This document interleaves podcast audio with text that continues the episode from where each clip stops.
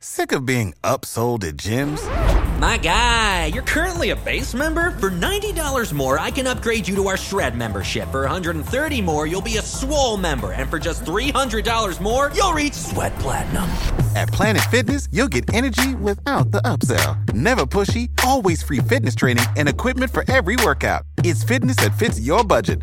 Join Planet Fitness for just $1 down and $10 a month. Cancel anytime. Deal ends Friday, May 10th. See Home Club for details. Welcome back to episode 32 of Ancient World Podcast. And in this episode, we will have just one little episode from uh, the first book of the Divine Comedy, um, in the Inferno, with one of those moments where you connect Dante and Aristotle, uh, literally, which is um, in the first circle of, uh, which is where people who many historical people who lived before the beginning of the Christian era, so they are caught in this. Uh, yeah, they're, they're, not doomed because they they lived before before uh, Christ in the tr Christian tradition. Anyways, um, the quote is the following. Uh, this is in uh, the Canto four. I saw the master sage of those who know, sitting with his philosophic family. All gaze at him, all pay their homage to him. And there I saw both Socrates and Plato, each closer to his side than any other. So he describes Aristotle without even naming him. he just says the master sage of those who know. And then he says Socrates and Plato are the two who are a bit closer to him than the rest. And then he lists uh, other philosophers. Uh, the Italian version is different, uh, or it has much more power in it. So I will briefly try to read it. Um, so again, it's like line 131 of uh, the fourth canto. Uh, Vidi il maestro di color che sanno, seder tra filosofica famiglia.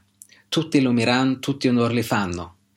Qui vivi Dio Socrate Platone, che nanzi agli altri più presto li stanno.